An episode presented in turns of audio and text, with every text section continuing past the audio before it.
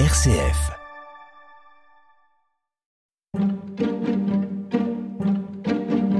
La Fontaine, 400 ans, ce n'est pas une fable. Un podcast RCF avec les voix des jeunes diplômés de l'ENSAT, la grande école d'art dramatique. Je m'appelle François Charon, je suis comédien euh, à l'ENSAT.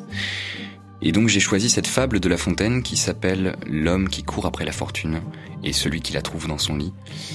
Euh, j'ai choisi cette fable parce qu'on est à une période, euh, voilà, on, reprend un peu nos activités, euh, on peut sortir de nouveau, etc. Il y a quelque chose qui se déploie un peu dans nos vies, on va dire. Donc ça fait du bien. Et en même temps, moi, j'avoue, j'ai toujours eu un côté un peu un peu flegmatique, on va dire. Et, euh, et j'affectionne beaucoup les temps comme ça où on peut, euh, on peut s'autoriser à ne rien faire en fait. Euh, donc, pour moi, c'était intéressant de raconter cette fable de La Fontaine qui finalement défend un petit peu l'idée du d'être heureux en se reposant en fait. à travers toutes les activités qu'on fait, tout ça, c'est bien aussi d'avoir des moments comme ça où on peut juste se retrouver, ne rien faire et puis et puis être heureux avec ça quoi. Voilà, c'est ce qui me plaisait dans cette fable. Qui ne court après la fortune? Je voudrais être en lieu d'où je puisse aisément contempler la foule importune de ceux qui cherchent vainement cette fille du sort de royaume en royaume, fidèles courtisans d'un volage fantôme. Quand ils sont près du bon moment, l'inconstante aussitôt à leurs désirs échappe. Pauvres gens, je les plains. Car on a pour les fous plus de pitié que de courroux. Cet homme, disent-ils, était planteur de choux, et le voilà devenu pape. Ne le valons-nous pas? Vous valez cent fois mieux. Mais que vous sert votre mérite? La fortune a-t-elle des yeux? Et puis, la papauté vaut-elle ce qu'on quitte? Le repos. Le repos trésor si précieux qu'on en faisait jadis le partage des dieux.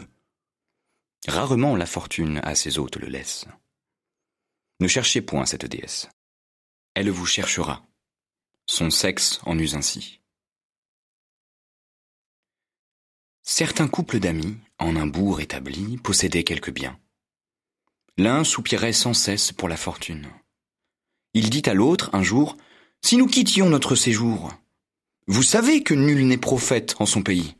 Cherchons notre aventure ailleurs. Cherchez, dit l'autre ami. Pour moi, je ne souhaite ni climat, ni destin meilleur. Contentez-vous.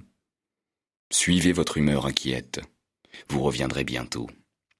Je fais vœu cependant de dormir en vous attendant.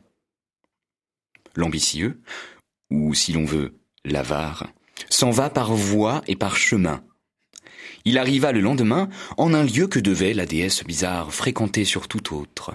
Et ce lieu, c'est la cour. Là, donc, pour quelque temps, il fixe son séjour, se trouvant au coucher, au lever, à ces heures que l'on sait être les meilleures, bref, se trouvant à tout, et n'arrivant à rien. Qu'est ceci? se dit-il. Cherchons ailleurs du bien. La fortune pourtant habite ces demeures. Je la vois tous les jours entrer chez celui-ci, chez celui-là. D'où vient qu'aussi je ne puis héberger cette capricieuse? On me l'avait bien dit que des gens de ce lieu, l'on n'aime pas toujours l'humeur ambitieuse. Adieu, messieurs de cour, messieurs de cour, adieu. Suivez jusqu'au bout une ombre qui vous flatte. La fortune a, dit-on, des temples à Surat. Allons là. Fut un de dire et s'embarquer. Âme de bronze, humain, celui-là fut sans doute armé de diamants qui tenta cette route, et le premier osa l'abîme défier. Celui-ci, pendant son voyage, tourna les yeux vers son village plus d'une fois, essuyant les dangers des pirates, des vents, du calme et des rochers, ministres de la mort. Avec beaucoup de peine, on s'en va la chercher en des rives lointaines, la trouvant assez tôt, sans quitter la maison. L'homme arrive au Mogol. On lui dit qu'au Japon, la fortune pour l'or distribuait ses grâces. Il y court. Les mères étaient lasses de le porter, et tout le fruit qu'il tira de ses longs voyages. ce fut cette leçon que donnent les sauvages. Demeure en ton pays, par la nature instruit. Le Japon ne fut pas plus heureux à cet homme que le Mogol l'avait été, ce qui lui fit conclure en somme qu'il avait à grand tort son village quitté. Il renonce aux courses ingrates, revient en son pays, voit de loin ses pénates, pleure de joie, et dit Heureux qui vit chez soi, de régler ses désirs faisant tout son emploi. Il ne sait que par oui dire ce que c'est que la cour, la mer, et ton empire, fortune, qui nous fait passer devant les yeux des dignités et des biens que jusqu'au bout du monde on suit, sans que l'effet aux promesses réponde. Désormais, je ne bouge, et ferai cent fois mieux.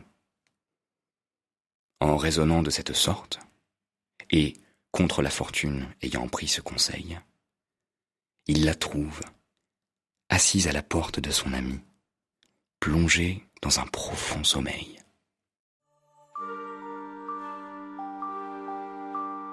Pour découvrir d'autres fables de Jean de La Fontaine, rendez-vous sur rcf.fr et sur les principales plateformes de podcast.